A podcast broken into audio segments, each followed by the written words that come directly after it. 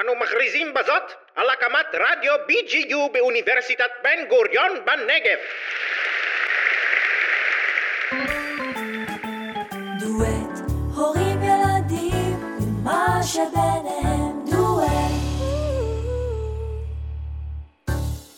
שלום לכולם, שמי פרופסור נעמה צבא פוריה, מנהלת מרכז דואט באוניברסיטת בן גוריון בנגב, פסיכולוגית התפתחותית מומחית וראש המגמה לפסיכולוגיה התפתחותית באוניברסיטת בן גוריון. ואתם מאזינים לפודקאסט שלנו בנושא הורים, ילדים ומה שביניהם. היום אני שמחה מאוד לארח את אורית זיוון, מרפאה בעיסוק ביחידה הפסיכיאטרית לגיל הרך בסורוקה, מטפלת גם בטיפול יום מבוגרים, אה, ואנחנו האמת נפגשות אה, די הרבה, לפחות פעמיים בשבוע, מעבר לכביש, בסורוקה, ביחידה לגיל הרך. נכון.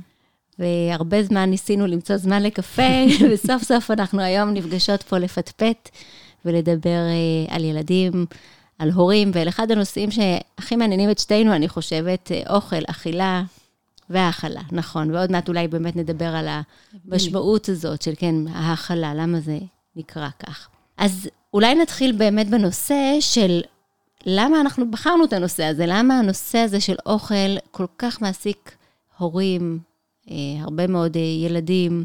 אולי אני אומר ברמה האישית, שאני זוכרת שהייתי בחופשת לידה, וצפיתי בתוכניות הבוקר, ונדהמתי לראות כמה תוכניות יש על בישול מחד, מאידך על דיאטות. אנחנו חברה שעסוקה כל כך הרבה באוכל, ואז השאלה מה קורה כשאנחנו הופכים להיות הורים, אמהות, אבות, ואיך זה משפיע על האכילה בבית שלנו. קודם כל, אוכל זה דבר קיומי. אה, אוכל זה עניין של חיים. אוכל פוגש אותנו מתחילת החיים ועד סופו. אוכל זה תפקוד, אוכל זה בישול, אוכל זה משפחה, אוכל זה תרבות, אוכל זה הרבה מאוד דברים. כמו שאנחנו רואים ביחידה לגיל הרך, ששם אנחנו עובדים עם תינוקות מגיל אפס, וגם בפגייה, שזה ככה ממש ממש ממש עם הקטנטנים, אנחנו רואים עד כמה זה משמעותי. זה בעצם התפקיד הראשון של האימא. Mm-hmm. זה התפקיד הראשון גם של האבא, תלוי אם מניקים, מאכילים בבקבוק, אבל זה התפקיד הראשון בעצם שהם נתקלים בו. ההזנה. Mm-hmm.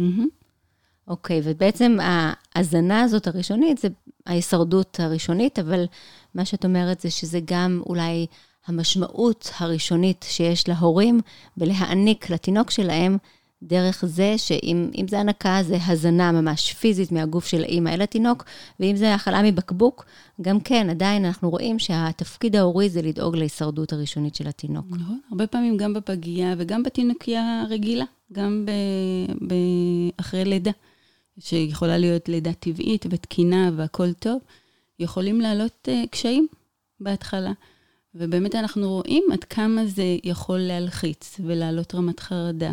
כמה קשה לאימא להבין שבתפקיד הזה, כן, שהיא יכולה להיות הכי מצליחה בעולם בחוץ, פתאום פה, אף אחד לא מלמד אותה בעצם. כן.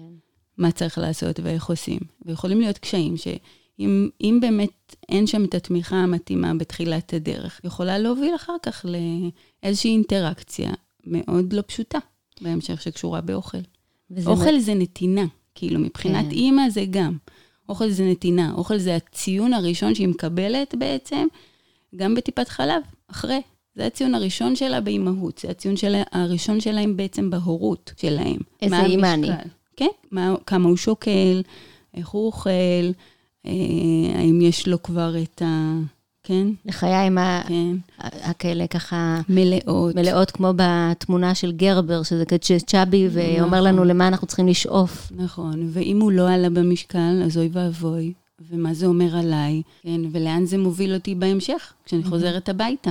אז מה אני עושה עם זה? כן, והסביבה, וסבתות, וסבים, ומה זה אומר אה, אם אני מצליחה להכיל או לא מצליחה להכיל. יש המון המון המון דברים שנכנסים שם פנימה. אז זה הרבה יותר ממזון, אנחנו מבינות, ומההרכב הקלורי שלו. יש לזה משמעויות רגשיות, משמעויות תרבות, תרבותיות, הרבה מאוד היבטים. אבל אם אני אשאר רגע עם, עם ראשית ההורות, בעצם נראה לנו, אולי לפני שילדנו לראשונה, שהנקה זה הדבר הכי טבעי. כל בעלי החיים היונקים מניקים. וזה נראה תמיד פשוט, או רואים אמהות מניקות, זה נראה פשוט. והתדהמה הראשונה של הרבה מאוד נשים, שבעצם זה מורכב, זה לא שמיד יודעים להעניק, ואולי שם מתחיל איזושהי, מתחילה איזושהי אינטראקציה שלנו, הנשים לפחות, הגברים, עוד מעט נדבר על התפקיד של אבא, אבל שלנו הנשים, במקום הזה של איך יוצרים את ההתאמה של, ה, אה, של האוכל למי שאנחנו, ומה שמתאים לנו, ומה שמתאים לתינוק. אנחנו גם יכולים לחבר את זה בכלל לעניין של הורות. כי אנחנו איפשהו עוברים איזשהו תהליך לקראת להיות הורה.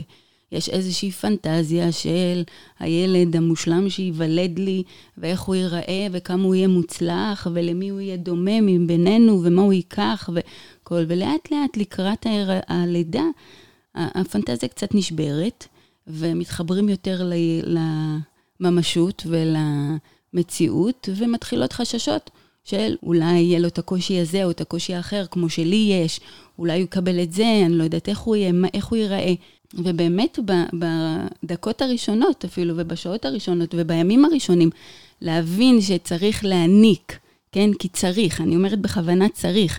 כי לפעמים זה באמת חלק מהסביבה, גם בבתי חולים היום אנחנו רואים. כאילו עברנו מקיצוניות לקיצוניות, והיום כבר אפילו מכריחים לנסות להעניק. ההענקה היא מאוד מאוד מאוד נדרשת וככה מאוד אה, נוכחת, אבל לא לכולן זה מתאים. כן, וזה כל כך חשוב, כי כאנשי מקצוע או נשות מקצוע שמתמחות בגיל הרך, אנחנו יודעות שמתוך היחסים צומחים לא פחות מאשר מתוך החלב והתזונה. ולכן, אם נוצר מצב שבו קשה לאימא להעניק, או שהיא בוחרת לא להעניק, ולחילופין, יכול להיות שיש גם תינוק שבוחר לא לינוק מהשד של אימו, מכל מיני סיבות. צריך במיוחד לדאוג ליחסים. ומה שאנחנו עושות לפעמים זה מלוות אימהות, וגם בטיפות חלב אנחנו ממליצות מאוד לאחיות, אני חושבת שיש יותר ויותר אחיות כיום שהן מודעות לכך וחושבות את זה, איך ללמד אימהות או לסייע להן להאכיל מבקבוק בצורה שהיא דומה להנקה. כמו שאמרנו, זה יותר מהמזון, יש גם את המגע אור, ויש את הדופק, שהתינוק, הדופק של ליבה של האם, שהתינוק אה, אה, נחשף אליו בזמן ההנקה, הרבה מאוד חושים מעורבים בתוך זה. אז איך אפשר בעצם לתת את, ה, את כל החושים האלו, את כל החוויה הזאת, גם אם זה מבקבוק? כן, שלא יצא שאנחנו נגד הנקה, אנחנו ממש לא. אבל אנחנו חושבים שלפעמים יש מחירים. Mm-hmm. זאת אומרת, וצריך להבין מה המחיר. כשהמחיר שם, כשאימא, משהו בא, לא מתחבר או לא מצליח, או מצב הרוח, כן, ירוד בהתחלה, או משהו בשינה עוד לא התארגן, או משהו בתינוק, שמבחינת אה, סוג הפטמה, או מבחינת היכולות שלו, כן, יש שם איזשהו קושי. אבל ברגע שיש שם חרדה, ברגע שיש שם לחץ, ברגע שיש שם אי-התאמה, ברגע שיש שם אין הקשבה בעצם לשני הצדדים, ו- ויש שם uh, קושי בעצם לראות את הסימנים שהתינוק נותן לנו, האם הוא רעב עכשיו, האם הוא שבע עכשיו, uh, מה הוא צריך עכשיו, כן? יכול להיות שזה לא מתאים לו כרגע, יכול להיות שזה הספיק לו. אוקיי? אנחנו מדברים הרבה בהנקה גם על העניין הזה שאנחנו לא יודעות כמה הוא mm-hmm. באמת אכל. גם זה מכניס איזשהו אלמנט של, אה, של לחץ. אז אני אומרת, ברגע שאישה או זוג מבין בעצם לעצמו מה המחיר של הדבר הזה, אם זה בסדר מבחינתי, או שזה לוקח מחירים גבוהים מדי, אפשר להבין גם שאפשר לעשות אחרת. עכשיו, יותר מזה, זה הבסיס של הרבה מהשאלות שאנשים שואלים אותנו אחר כך. זאת אומרת, אנשים שואלים אותנו אחר כך, אבל למה הוא ככה, אבל למה הוא ככה, אבל למה הוא בררן באוכל, אבל למה הוא לא רוצה את זה, אבל למה הוא עושה לי דווקא, אבל למה הוא יורק את זה, אבל למה הוא מקיא את הדבר. הרבה מזה זה מה היה שם בתחילת הדרך, מבחינת אינטראקציית ההאכלה. כן, אז אנחנו מדברים על אינטראקציית האכלה, ואנחנו אומרים שזה הרבה יותר מאוכל, יש שם המון שקורה בתוך, מה גם שבראשית החיים רוב האינטראקציה היא סביב הנקה. וסביב האכלה, אז באמת זה נותן הרבה מקום לקשר. אולי אה, נגיד גם את כן. ההבדל כן. בין, בין האכלה לאכילה בעצם. אוקיי, מעולה. שאנחנו בעצם מדברים על feeding מול eating, כן? ואז ה feeding בעצם צריך שם שניים, mm-hmm. לפחות שניים לדבר כן, הזה. כן, כן, ואנחנו אומרים שבעצם תינו, אה, אוכל ו, ואימא זה כל כך כל כך קרוב, וכשתינוק אוכל, או ילד אוכל, אז זה באופן מאוד מאוד ברור קשור להורה גם, ולכן באמת ההאכלה היא מאוד מערבת את שניהם, ואנחנו מדברים על יחסי האכלה, נכון? בריפוי בעיסוק אנחנו קוראים לזה co-occupation. כאילו זה עיסוק משותף. של השניים. בעצם אף אחד לא יכול לעשות את זה לבד. גם אם הוא בן שלוש. אני מדברת עוד על ההתחלה של הדרך. אבל בהמשך הדרך, בגילאי שלוש, האינטראקציה תבוא לידי ביטוי אחרת. כן. לא תבוא לידי ביטוי בזה, היא תבוא לידי ביטוי במה אני מכינה לו, מה הוא מבקש ממני, האם הוא אוכל באופן עצמאי, האם הוא מבקש שאני אאכיל אותו, זה יבוא בדרכים אחרות. אז באמת בואי נתקדם קצת בגיל ונ- אה, ונראה מה בעצם קורה אצל אה, ילדים גדולים יותר. כן. אנחנו רואים שיש ילדים שאוכלים מה שנותנים להם, מבקשים עוד במידה מותאמת. כמו שאנחנו אומרים, אין שום עניינים עם אוכל, ילדים ככה שאנחנו בכלל לא חושבים על הנושא של האכילה. אבל יש לא מעט ילדים שיש להם כל מיני התייחסויות לאוכל. חלקם בררנים, חלקם לא רוצים דברים אה, מסוימים, אבל אוכלים דברים אחרים בצורה נהדרת. חלקם רוצים לאכול רק אם אמא יושבת לידם, או אם אבא מאכיל אותם. אז מה קורה שם? תראי, יש הרבה אתגרים סביב עניין של אוכל, שיכולים להיות התפתחותית, לא קשורים, לא פתולוגיה ולא, כן, אני לא מדברת על הפרעות האכלה. מדברת על זה שבאופן התפתחותי, כן, באופן הנורמטיבי, יכולים להיות שם הרבה מאוד אתגרים, גם בשביל התינוק וגם בשביל ההורים לידו. אה, אם נסתכל אפילו על העניין של גם אם הצלחנו ויש הנקה, איך נגמלים מהנקה? איך המעבר הזה בעצם מההנקה לבקבוק? אחר כך כל מה שקשור במעבר מבקבוק לאוכל מחיתי. לאוכל שמרוסק, יש שם הבדל בטמפרטורה, יש שם הבדל בטעמים, יש שם הבדל במרקמים, יש שם הבדל מבחינת מי מאכיל אותי. מאכילים בכפית ולא בבקבוק. כל דבר כזה הוא חדש, הוא חדש עבור התינוק, הוא חדש עבור ההורים שלו. גם במעבר לאוכל מוצק, פתאום הילד מתלכלך, פתאום הוא רוצה לבד, פתאום הוא רוצה הוא, ורק בדרך שלו. פתאום יש משהו שהוא כן רוצה אותו, ויש משהו שהוא לא רוצה אותו. הרי במחית הכנסנו את כל מה שרק יכולנו להכניס. ופתאום באוכל יש מוצק... לו בחירות משלו. נכון. אז אני אומרת, יש הרבה אתגרים, ו- ופה צריך להסתכל באמת ולהבין גם אנחנו כהורים, איך אנחנו עושים אותם. מה, מה מנהל אותנו פה בדבר הזה. איך אנחנו מתייחסים לרצון שלו, איך אנחנו מתייחסים למה שמעסיק אותנו ומטריד אותנו, שהוא יאכל אוכל בריא, שיהיו לו כמויות מספיקות, שהוא יגדל, שהוא יתפתח כמו שצריך, איך אנחנו מקשיבים גם לסביבה, וכמה שהיא יכולה להיות לפעמים מלחיצה, כן? אבל מה האימא שלי תגיד, אבל מה אבא שלי יגיד כשהוא לא יושב איתנו בארוחת שישי, כן? כשהוא לא רוצה לשבת לאורך זמן, מה אמא שלו תגיד? נכון? מה חמותי ענייני תגיד. חמות, יש איזה משהו, אפשר לעשות פרק.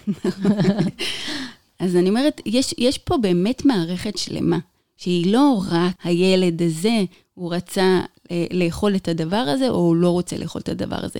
וגם הוא קשוב לכל מה שקורה שם מסביב. והוא מבין שיש לו כוח, יש לו כלי. ועם הכלי הזה הוא יכול לנהל ולהשיג הרבה מאוד דברים, גם בדבר הזה.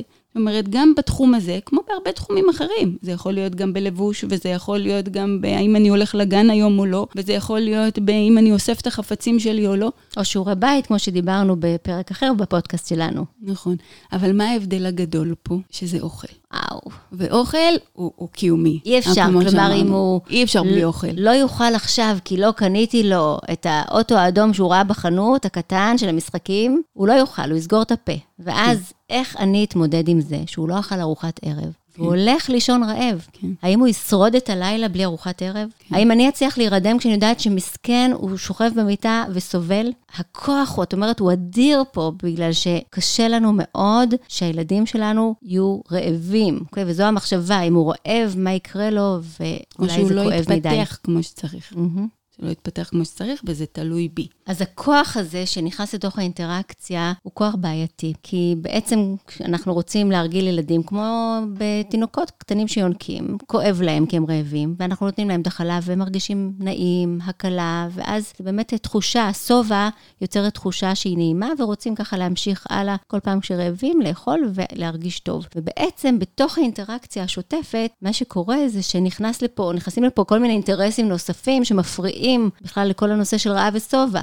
והנה, כמעט ולא דיברנו על רעב שובע, אנחנו מדברים על אוכל, אבל באמת, מה שקורה לפעמים בחלק מהמשפחות, זה שבגלל שיש חרדה הורית ולחץ כל כך גדול, אז המנגנון רעב ושובע משתבש, ואז אוכלים בשביל, בדיוק כמו שאמרת, ככה אוכלים בשביל כל מיני דברים אחרים, ולא אוכלים כדי להרגיש שבעים. כשאנחנו, אמרנו רגע קודם גם, שברגע שהורה נמצא ברמת חרדה גבוהה יותר, כן, ואתם מצאתם את זה גם במחקרים שלכם, נכון. נכון? אז ברגע שאימא נמצאת, או אבא נמצא ברמת חרדה גבוהה יותר, הוא יכול להגיע לעשות דברים שהוא לא היה מאמין על עצמו שהוא, היה, שהוא יגיע לעשות אותם. זאת אומרת, הבן אדם הכי נורמטיבי שיש, ועוד פעם, אנחנו לא מדברים פתולוגיה. אוקיי? Okay, עדיין עוד לא הגענו לפתולוגיה. הבן אדם הכי נורמטיבי שיש, זה ילחיץ אותו, והוא יגיע לעשות מעשים שהוא לא היה חושב שהוא יעשה אותם. לעלות ולרדת במעלית, העיקר שהילד יוכל לעשות איתו סיבוב באוטו, כדי שהוא יוכל לתת לו את המסכים, איזשהו מסך שהוא רוצה, כמה שהוא רוצה, העיקר שהוא יוכל תוך כדי. זה במקרה שאנחנו מדברים על הסחה. במקרים החריפים יותר, אנחנו כבר נדבר על האכלה בכוח. אה, שבגילאים הצעירים זה ככה על הקצה, כן? של האם אני מאכילה בכוח, או שבעצם יכול להיות שהוא קצת ישנוני עכשיו, אני רק מאירה אותו, אני רק מזיזה אותו, אני רק פותחת לו את הפה, כי אולי קשה לו, ו- ו- ואנחנו מגיעים לשם. אנחנו מגיעים להאכלה בכוח. שזה הסכנה, כי בעצם אנחנו רוצים שהילד יאכל כי הוא רעב, והמוטיבציה תהיה שלו, והיוזמה תהיה שלו. וכמו שדיברנו, זה תמיד נראה לי הקבלה על שיעורי בית, על זה שמה שיותר חשוב זה בעצם ההרגלים סביב הכנת שיעורי בית, לפעמים אפילו יותר מהעשייה שלהם. גם פה כל כך חשובים ההרגלי אכילה, וחשוב שהילד ירצה לאכול ויושיט את היד לא, לאוכל ויאכל בעצמו, מאשר שהכפית תגיע אליו אה, לתוך הפה. כלומר, לא רק ההרכב של המזון שייכנס לקיבתו, אלא חשוב לנו שהוא ישתתף בתהליכי ההכלה שלו. אה, אז מה שאת אומרת זה אולי צריך לראות איך אנחנו עובדים עם החרדה ההורית, להפחית אותה, כדי שההורה יוכל באמת להקשיב למה הילד רוצה, למה הילד צריך, כמובן מתוך מה שההורה מציע לו. בעצם השאלה אולי, ו- ואני אשאל אותך, איך אנחנו יכולים לעודד ילד להשתתף באכילה? אז קודם כל, אם, אם אנחנו נסיים רגע את, ה, את הצד ההורי בעניין, המודעות וההבנה שאני נמצא בחרדה, ההבנה ש, שיש פה איזושהי תחושה של דחייה, כן? היא יכולה לאכול את האוכל הזה בדיוק בגן, אבל אם אני אכין לה את אותו דבר בבית, היא לא תאכל. כן, אנחנו שומעים את זה לא פעם. למה? למה היא לא תאכל בבית? ו- וזה בדיוק השאלה. קודם כל התובנה הזאת, קודם כן. כל המודעות וההבנה שיש פה משהו שהוא באמת קשור באינטראקציה. תגובתי okay? אוקיי? אולי. שהוא באמת תגובתי לאינטראקציה. עכשיו, זה יכול להיות מכל מיני סיבות. למה היא אוכלת בגן והיא לא אוכלת בבית, אבל יש גם סיבות אחרות שהן... שהן יותר אה, אובייקטיביות, בסדר? שגם הן יכולות להוביל mm-hmm.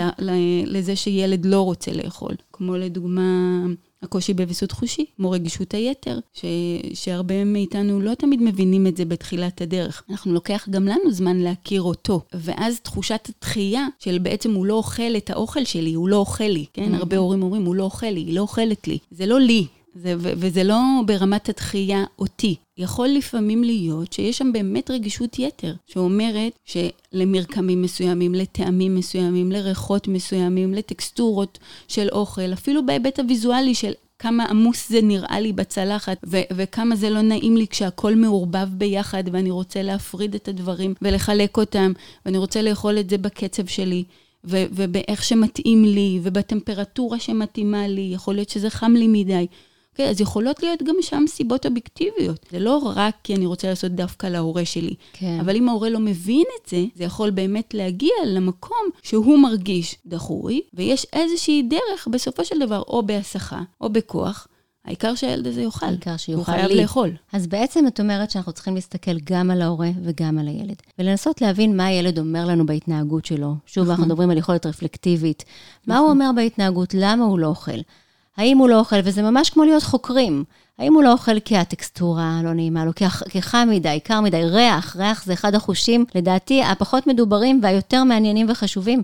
יש ילדים באמת שנרתעים מריחות, מהמראה, קצב, את דיברת, גם קצב זה נושא מאוד mm-hmm. מאוד מעניין. לנסות להבין עם מה קשה לו.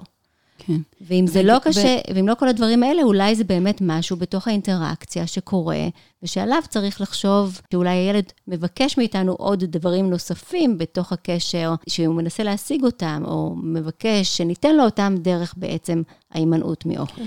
את יודעת שאנחנו מצאנו גם במחקר, שבאמת מעל 50% מהילדים שיש להם הפרעות האכלה, יש להם איזה שהם קשיים. הפרעת האכלה, גם לא הגדרנו אותה, אבל זה, זה באמת הקושי של ילד מתחת לגיל 6 לאכול משהו שלא מותאם לסימני הרעב ושובע שלו, והוא בעצם אה, מואכל בהסחה או בכוח, יכול להוביל להפרעת ההאכלה. היום אנחנו יודעים על 25% מהילדים, כל ילד רביעי יכול להגיע אלינו עם איזשהו קושי סביב העניין של אוכל. זה המון. מתחת לגיל שנה אנחנו מדברים על אחוז עד שניים. של הפרעות האכלה קשות, שמגיעות להקאות, שמגיעות לעצירויות, שמגיעות לסרבנות של אכילה. אז אם אנחנו שואלים את עצמנו, רגע, מעבר לעניין של ה... אמרתי, במחקר הזה מצאנו שבעצם 50% מהילדים האלה עם הפרעות האכלה היו עם קושי בוויסות החושי. אבל מה שהיה מעניין זה שמצאנו גם מה קורה להורים שלהם. Mm-hmm. זאת אומרת, מה קורה להורים שלהם מבחינת הוויסות החושי, או מה קורה להורים שלהם מבחינת האוכל שלהם. ואז כשאתה שואל הורים, אתה מגלה שגם הוא בררן לדברים מסוימים, שגם הוא יש לו איזשהו קושי או רגישות יתר לדברים כאלה ואחרים, ושבעצם בבית, איך אמא אמרה לי פעם, הוא לא יודע, אבל אני בחיים לא אכלתי שניצל. כן, אני תמיד אומרת לו, לא, אני כבר אכלתי את זה. אז יש שם משהו שגם חברתית, לשבת לאכול ביחד כמשפחה, מעלה את הסיכוי שהילדים ינסו ויטמעו. כשהם יראו אותנו, הרי איך הם לומדים? איך הם לומדים לדבר? איך הם לומדים להתנהג? חיקוי. דרך חיקוי. וגם אוכל, הרבה פעמים נעשה דרך חיקוי. הוא רואה איך אנחנו מתנהלים עם האוכל, הוא רואה מה אנחנו לוקחים, הוא רואה מה אנחנו, כמה אנחנו אוכלים, אה, איך אנחנו אוכלים, וככה הוא לומד. וכשזה נעשה בצורה אותנטית, ואנחנו באמת נהנים מהאוכל שלנו, אז יש יותר סיכוי שילדים יושיטו יד וירצו גם לאכול. ואז השאלה כמה אנחנו מאפשרים להם במרחב להשתתף ולאכול, ולחקור בעצם את האוכל שלנו. אנחנו יודעים שילדים צומחים ומתפתחים בתוך משחק, בתוך חקירה, וזה מעניין שאנחנו כאילו מפרידים ואומרים, אוכל זה לא משחק, או לא משחקים באוכל, כשאנחנו יודעים בעצם שזו הדרך הכל כך כל כך חשובה אה, להתפתח, גם מבחינה... קוגניטיבית, מבחינה אה, רגשית וגם מבחינה תזונתית. אז אולי המסר שלנו להורים זה לאפשר לילדים לחקור את האוכל תוך כדי האכילה, כי ככה הם גם יאכלו יותר טוב, אה, וכך הם גם יתפתחו בעוד היבטים נוספים. שאנחנו פוגשים הרבה מאוד אה, הורים לתינוקות צעירים, שכבר סביב גיל שמונה עד תשעה חודשים, תינוק מתחיל לשבת. תנו לו, תנו לו, תנו לו לשבת בכיסא האוכל שלו, עם המגש מולו, תתחילו כבר באוכלים. נורא חוששים, נורא חוששים שמא הוא ייחנק. נותנים לו דווקא בחתיכות קטנות הפוך. תנו חתיכות גדולות, שהוא יכול להחזיק את זה ביד לבד, שהוא יכול למצוץ את זה, להתנסות בזה, לטעום, להריח את הדבר, להכיר את המרקמים השונים, ללמוד את הדבר. ואז הוא ייתן אמון בדבר הזה, באוכל, כמו כל משחק אחר שהוא לומד לעשות אותו. אין לנו שום בעיה לתת להם לשחק בכל מה שהם רוצים, אבל אוכל, אנחנו שם מגבילים. אה, אז אם אתה משחק באוכל, כנראה שאתה לא רעב, אז בוא ניקח את זה, אוקיי? מפה. ודווקא החקירה הזו היא מאוד מאוד משמעותית להתחלה. יש הורים שגם צריכים להבין כמה הם נרתעים מההתלכלכות, כמה ההתלכלכות הזאת היא מפריעה להם, ואז הם מגבילים.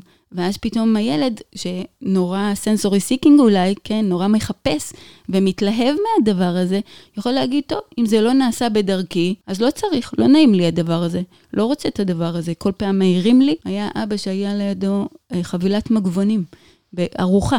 היה מסיים חבילת מגבונים, כי כל שנייה הוא היה מנגב את הילד. כל ביס, איזה כן. חוויה לא נעימה לה. כן, אז זה לא נעים.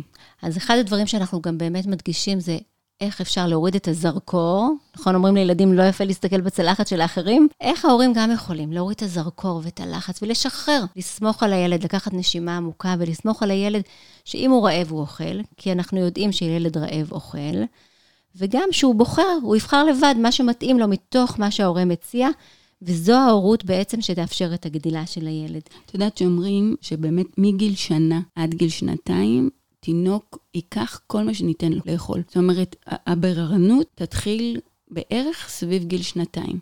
יש שם משהו שאומר לעצמו, מגיל שנה עד גיל שנתיים, ניסיתי, בדקתי, אכלתי, טעמתי, עכשיו אני, אגב, סביב גיל המרד וסביב גיל העצמאות שלו, של אני מחליט מה מתאים לי, מה לא מתאים לי. את זה אני אוכל, את זה אני אוכל, את זה לא ואת זה לא. וזה חלון הזדמנויות, הגיל שנה עד שנתיים. אז תנו, תנו mm-hmm. מכל מה שאתם אוכלים. כל מה שאתם אוכלים כמבוגרים, גם הם יכולים לאכול כבר. אומרים לי, לפעמים אין להם שיניים. הם לא צריכים שיניים. תכניסו אצבע שם, תרגישו איזה חניכיים חזקות יש לו. בטח. ואולי בגיל שנתיים, זו ההזדמנות לשחרר את המלחמות, לא להיכנס למלחמות עם הילדים, כי הם ינצחו, ולאפשר להם לבחור, כי מתוך הבחירה, אולי המצומצמת סביב גיל שנתיים, בהמשך אולי הם ייחשפו לעוד מאכלים והם יבחרו דברים אחרים. אבל אם ניכנס איתם למלחמות שם, מתוך כוונה טובה אגב של ההורים, אם ניכנס איתם למלחמות, יש יותר סיכוי שהם יתנגדו ויילחמו, ואז יאטמו לכל ניסיון נוסף. בכל מלחמה צריך שניים. ואם אנחנו נפסיק את המלחמה, לא יהיה במי להילחם. מעבר לזה, אנחנו יכולים לתת בעצם אה, לילד לבחור מה הוא רוצה לאכול, כן? מתוך מה שקיים, כן? כמה הוא רוצה לאכול, הוא בוחר, ומתי אנחנו קובעים, אבל הוא מחליט אם הוא רעב עכשיו או לא רעב, כן? יש ארוחות, גם בגן אנחנו רואים. יש ארוחות, יש ארוחה בשעה כזאת, יש ארוחת צהריים, יש ארוחת ערב, אבל הוא יכול לבחור. הוא בוחר, והכמה זה נתון לקיבה שלו, ובאמת לתחושות גוף שלו.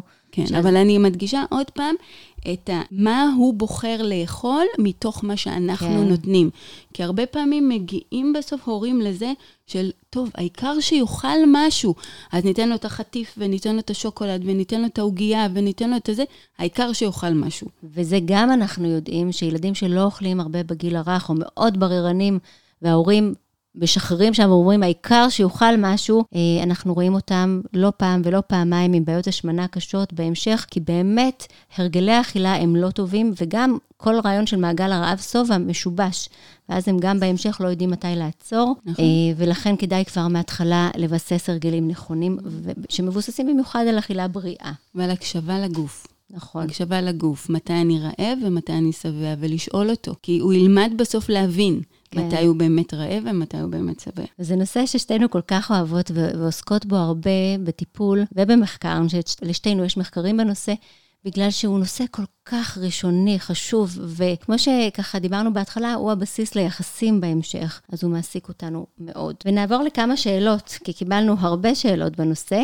יעל שואלת, את הבן שלי בן חמש, והוא לא אוהב קטשופ בלשון המעטה. לא אוהב ברמה כזאת שאם יש על השולחן, הוא מסתיר עם דברים שיש על השולחן את הקטשופ, כי קשה לו אפילו לראות את זה. ואם מישהו יושב לידו עם קטשופ, הוא ילך לקצה של השולחן, או אפילו יאכל בחוץ.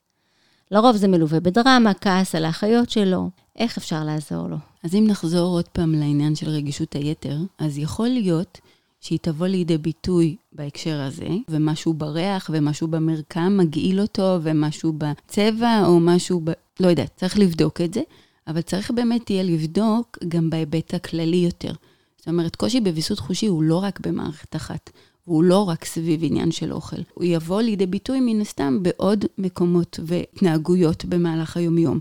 אז זה יכול להיות בעניין של מגע, וזה יכול להיות בעניין של שמיעה, וזה יכול להיות בעניין של טקסטורות בגדים, וזה יכול להיות במקלחת, וזה יכול להיות בעוד הרבה מאוד דברים ב- ביום-יום שלו. אז הייתי מציעה באמת לבדוק האם יש שם משהו שהוא באמת עם רגישות יתר, ואז לחשוב את זה, איך אנחנו מטפלים בדבר הזה. אולי זה יכול לתת מענה גם לזה. איך מארגנים? ואז אם רואים שיש משהו שהוא יותר כוללני, אולי באמת לפנות למרפאה בעיסוק לטיפול. נכון. אה, ואם לא, דרך אגב, לפעמים פשוט אין מה לעשות, אם נסיר את הקטשופ, שלא יהיה ליד הקטשופ, זה יפתור הרבה בעיות, אלא אם כן זה מרכיב מזון מאוד מאוד אה, מרכזי. אוקיי, דנה שואלת, היא אומרת, הבת שלי מאוד בררנית באוכל. אגב, יש הרבה מאוד ילדים שהם מה שנקרא פיקי איטרס בררנים. נכון. יש תקופות שהיא מסכימה לאכול מאכל מסוים, ואז אנחנו מכינים לה רק אותו. ואז היא פתאום מפסיקה לאכול אותו. עכשיו למשל, היא מסכימה לאכול שניצלים וקציצות, אבל רק אם זה מגיע עם קטשופ. אנחנו לא ממש בעד הקטשופ כי זה לא בריא, אבל אם אנחנו מגבילים אותה בכמות, היא מיד מפסיקה לאכול ולא מוכנה להמשיך. אז כמו שאנחנו רואים, בכל משפחה זה אחרת. אז במשפחה אחת קטשופ זה מוקצה, ובמשפחה אחת קטשופ זה מצרך רצוי. רצוי, רצוי ונמצא על השולחן אה, כל ארוחה. אז באמת, זה מתחבר, עוד פעם, זה מתחבר בדיוק לכל מה שדיברנו קודם. אנחנו לא יכולים להתייחס נקודתית. אנחנו באמת צריכים להסתכל על המערכת כולה, ולהבין רגע, יחד עם ההורים, מה קורה שם? למה יש שם מאבק סמוי של אני אוכל רק את הדבר הזה, או רק אם תביאו לי אותו עם הדבר הזה? מה אנחנו עושים? מה, מה, מה מזין את הדבר הזה בעצם, אגב אוכל, כן? מה מזין את המאבק הסמוי הזה, שמשתנה כל פעם? פה יהיה לנו קצת יותר קשה להגיד, אוקיי, אז אולי יש שם רגישות יתר, כי לפעמים היא כן אוכלת אותו, ולפעמים היא לא אוכלת אותו, ולפעמים זה עובר, ולפעמים זה גם. שזה גם יכול להיות לפעמים, אבל פחות. כאן היינו באמת מנסים לבדוק מה קורה שם מבחינת החרדה ההורית סביב העניין של האוכל, כמה חשוב העניין של האוכל, ומה עושים בשביל זה. כן, ואולי באמת ההבעה העצמית, מה היא מביעה ברצון שלה לבחור ולהחליט. נכון. בדיוק כמה. הנושא באמת של השליטה. אני אישית חושבת שאם אפשר להוריד מלחמות סביב אוכל, אז להוריד.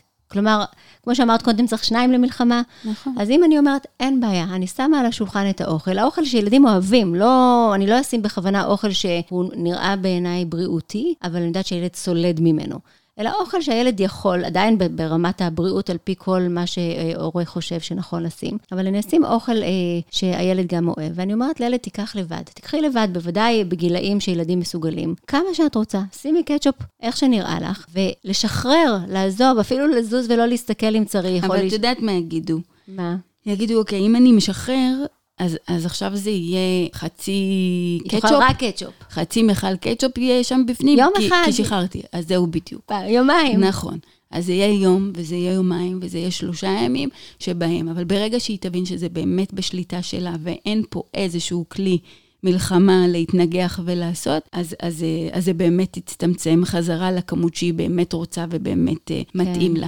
אבל אמרת נכון מאוד שהעניין של השליטה, לפעמים, אם יש שם איזשהו מאבק סמוי סביב עניין של שליטה ובחירה בין ההורים לילד, הוא יבוא לפעמים דבר ראשון בהיבט של האוכל. כן, כי שם הכוח נכון, הגדול. נכון. ולכן, בגלל שאנחנו לא רוצים שיביעו את הצרכים שלהם ואת הקשיים וכל העניינים סביב אוכל, אז אם אני מרפה ואני אומרת, אוכל זה לא מקום שאנחנו בכלל מתווכחים. את אוכלת כמה שאת רוצה בשביל השובע, לא בשביל עניינים אחרים. אז אולי ענייני השליטה יבואו במקום אחר, והעיקר לא סביב אוכל, וזה עוד מאוד יכול אה, להקל פה. אני כן חושבת שהורים לפעמים יציבו קווים אדומים. כלומר, אם זה לא קטשופ, וזה היה, כי קטשופ אולי אנחנו לא כך אוהבים אותו, חלקנו, יש הורים שאמרו לי, דווקא זה עגבניות, זה בריא, אבל אם זה באמת משהו מאוד מאוד לא בריא, אז הורים גם יכולים להגיד, לא, יש קווים אדומים. אבל במקומות האלה של האמצע, אולי כן אפשר לשחרר. וגם הקווים האדומים, הם יהיו משפחתיים. זאת אומרת, הקווים האדומים הם לא רק לך, או רק את לכולם. זה. כן, אם זה נמצא בבית, אז באמת קשה יותר להציב שם את הגבול. אבל אם זה לא נמצא בבית, כי אנחנו בוחרים שלא ל- ל- לשתות משקאות מתוקים, והמשקאות מתוקים, אנחנו לא מכניסים אותם הביתה אלינו, אז זה ברור, אז זה ברור לכולם, ואין שם מלחמה. כן. אוקיי, שאלה אחרונה שלנו. נמרוד שואל, הילדה שלי מוכנה שמאכלים שונים ייגעו אחד בשני בצלחת. אם, הילדה שלי, סליחה, לא מוכנה, אוקיי? הבעיה שאנחנו שומעים באמת הרבה. אם זה קורה, היא דורשת שאביא לה מיד צלחת אחרת ולא מוכנה לאכול. איך אפשר לעזור לה להיות גמישה יותר? איזה עצבים זה כשזה קורה. ועוד פעם, הנוקשות יכולה להיות גם בשאר דברים. בסדר? תשימו לב לזה פשוט, שאתם אתם מדברים אוכל כי האוכל נוגע לכם, ואולי הוא יותר uh, מרגיז, מעצבן ו, ונוכח שם, אבל הנוקשות הזאת יכולה להיות ב, בעוד מקומות, ואז תבינו שהנוקשות הזאת זה חלק ממי שהיא. זה חלק ממי שהיא, היא לא עושה פה דווקא רק בעניין של האוכל, אלא הנוקשות הזאת היא באמת חלק מהלמידה שלה, שאולי אם אני אעשה את הדברים המוכרים והבטוחים לי, אז, ו- ואחזור עליהם כל פעם, אולי אפילו עם הצלחת אותה צלחת, ואפילו עם הכוס אותה כוס, אז יהיה לי יותר, אני מרגישה יותר בטוח בדבר. עכשיו, בתכלס, מה באמת אכפת לנו? שזה כאילו- לא ייגע. כן. מה אכפת לי אם זה, אם, זה, אם זה לא ייגע אחד בשני? היא אוכלת את זה? היא אוכלת את זה בדרכה, בואו נכבד אותה. אני חושבת שאולי מה שמקשה במצבים האלה, זה אם במקרה זה נוגע, הדרמה הגדולה שחלה שם, והלא לרצות לאכול, והצלחת החדשה, והבכי, ואז בעצם יש פה מצוקה יותר גדולה סביב ההתנהלות עם התסכול הגדול. את יודעת, אפילו לפעמים, כאילו דיברתם בטח רפלקטיביות, כן. כן? אז אפילו לפעמים בלהיות שם במקום של אני מבינה כמה זה לא נעים. אני מבינה כמה זה מטריד אותך, אני מבינה כמה זה מציק לך, אני מבינה כמה זה מציף אותך, כן? וכמה זה לא נעים לך, יכול להרגיע את התגובה לדבר הזה. רגע להיות במקום שלה ולהבין, גם לנו יש דברים שמעצבנים אותנו, גם לנו יש דברים שאנחנו לא אוהבים לאכול, שהריח שלהם לא נעים לנו, כן? שמגעיל אותנו לראות מישהו אוכל מולנו ב... לא יודעת מה, ב- ב- בידיים ובלא יודעת איך. תחשבו רגע אותה. כן. תחשבו רגע אותה, ובואו ננסה אפילו בלשתף אותה ביחד, לאיך אנחנו יכולים למצוא לדבר פתרון. אז בעצם ההורים צריכים קודם כל לעצור ולהתבונן בילדה שלהם ולהכיר אותה ולהבין שכשהיא עושה, באמת כועסת או בוכה על זה שהשניצל נוגע באורז, זה לא, היא לא עושה דווקא וזה לא סתם העניינים שלה, אלא באותו רגע יכול להיות שזה באמת באמת מפריע לה. אני חושבת שההבנה הזאת והכבוד לילדים מעוררת יותר אמפתיה, שגם על זה דיברנו פה בעבר, והאמפתיה באמת מאפשרת להם לעצור ולחשוב יותר טוב מה, מה היא מרגישה, איך זה מתחבר כרגע למה שקורה לה, ומתוך זה לחשוב איתה איך אפשר לעזור לה. אולי משפט אחרון, באמת העניין של ה... העברה בין-דורית, לא דיברנו אותו יותר מדי, אבל העברה בין-דורית היא דבר מאוד חזק, גם בעניין של אוכל. של איזה אוכל הכינו לי בבית, האם הכינו לי אוכל, חיכו לי עם האוכל, כן, מה הכינו, מה אהבתי לאכול, האם הייתי ילדה בעייתית בהקשר של אוכל, איך ההורים שלי הגיבו לעניין הזה, האם הם הכריחו אותי לאכול, האם רדפו אחריי, הם נתנו לי לאכול או לא עובר, כן? כל הדבר הזה הוא מודל פנימי שאנחנו לא מודעים לו הרבה פעמים, והוא משפיע על איך אנחנו ניגש לאוכל של הילדים שלנו ולהאכלה כן. שלנו עם הילדים שלנו. אז זה דרך לא פשוט להיות הורה, אבל אני חושבת שברגע שאתה דואג לעצמך, לוויסות, כן, שלך, ולהגיע למקום הזה של הארוחה, כשאתה מגיע עם כוחות ועם הבנה של אה, אני הולך אה, לאכול עכשיו וליהנות בכיף עם הילדים שלי, יכול לשחרר שם משהו. וואי, מאוד מאוד יפה, כי גם אני צריכה לדאוג קודם לעצמי, ואני נכון. צריכה לאכול או לפני, אם הם קטנים, או איתם ביחד, שזה... זו הדוגמה הכי הכי טובה, הארוחה המשותפת, שאגב, יש מחקרים שמראים שהיא משפרת בצורה מדהימה. גם את האווירה המשפחתית וגם את האכילה של הילדים. אז לנו בארץ יש ברוב הבתים את הארוחה בערב שבת, שזו ארוחה משפחתית אחת שהיא נפלאה, כי התרבות שלנו והארגון החברתי לפחות שומר עליה. אבל אם אפשר להוסיף, וזה לא בכל המדינות, כן? אבל אם אפשר להוסיף עוד ארוחות משפחתיות, זה בדיוק מה שאת אומרת, המקום הזה שאני יכולה לבוא ולשחרר ולאכול ביחד, ולהביא אולי מודל אחר, או לפחות להיות בתקשורת עם המודל שלי היה בילדות, אה, וזה משפיע, העבר שלנו על ההווה שלנו, על העתיד של הילדים שלנו, ולכן הנושא הזה מאוד מאוד חשוב. אני אסכם אבל אולי ואומר ש...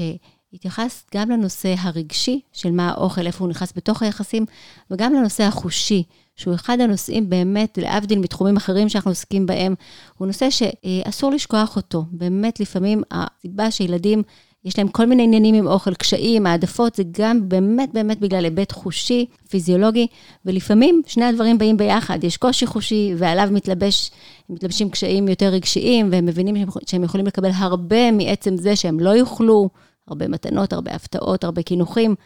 אז פה המקום לעצור ולהבין מה מתאים לנו ואיך אפשר לעזור. תודה, אורית. תודה אני, לך.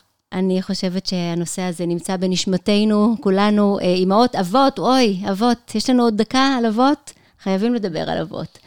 אז רק בשנייה נגיד, שאבות הם חלק מהסיפור. הם חשובים שם גם עבור האימהות, להיות, להכיל את האימהות שנמצאות בהתמודדות עם הילדים, במיוחד בתקופת ההנקה, אבל אה, בוודאי גם אחר כך, וישירות מול הילדים. ואנחנו מוצאים שאבות בעצם אה, הם חלק מהסיפור שם, מתמודדים עם קשיים דומים, העבר שלהם, כמו שאמרת, הוא גם כן משפיע עליהם, מתקשרים עם העבר של האימא ועם השולחן המשפחתי של האימא. וצריך לחשוב את הדינמיקה של שניהם בתוך האכילה. את יודעת, אבות, אנחנו מדברים הרבה פעמים בגנטיקה לעניין של ADHD, נכון? שעובר. כן. הרבה פעמים... גם אה, דוקטור גל מאירי היה פה ודיבר איתנו נכון. על זה. נכון. אז גם ADHD, לפעמים בגיל הרך, אנחנו עוד לא מגדירים, או עוד לא נותנים את ההבחנה, אבל uh, יהיו את הילדים הפעלתנים יותר, שקשה להם לשבת גם במשחק. אז תחשבו כמה קשה להם לשבת באוכל. וואו. אבל באוכל זה יותר אה, אה, אה, פחות ברור, כן? או פחות מקובל. אז אה, ילד עם פעלתנות יתר, עם ענייני קשב, עם עניינים תחושתיים, ולהבין שזה לא בא דווקא. תודה רבה, אורית. שמחתי מאוד לארח אותך פה, היה מאוד מעניין. את הפרק הזה הקלטנו בתחנת הרדיו של אוניברסיטת בן גוריון בנגב, מפיקה שלנו כנרת לבבי, מנהל תחנת הרדיו ועורך ראשי דוקטור בוזי רביב. אני נעמה צבא פוריה. לתכנים נוספים והצטרפות לקהילת דואט, חפשו אותנו בפייסבוק, מרכז דואט באוניברסיטת בן גוריון בנגב. נשתמע בפרק הבא.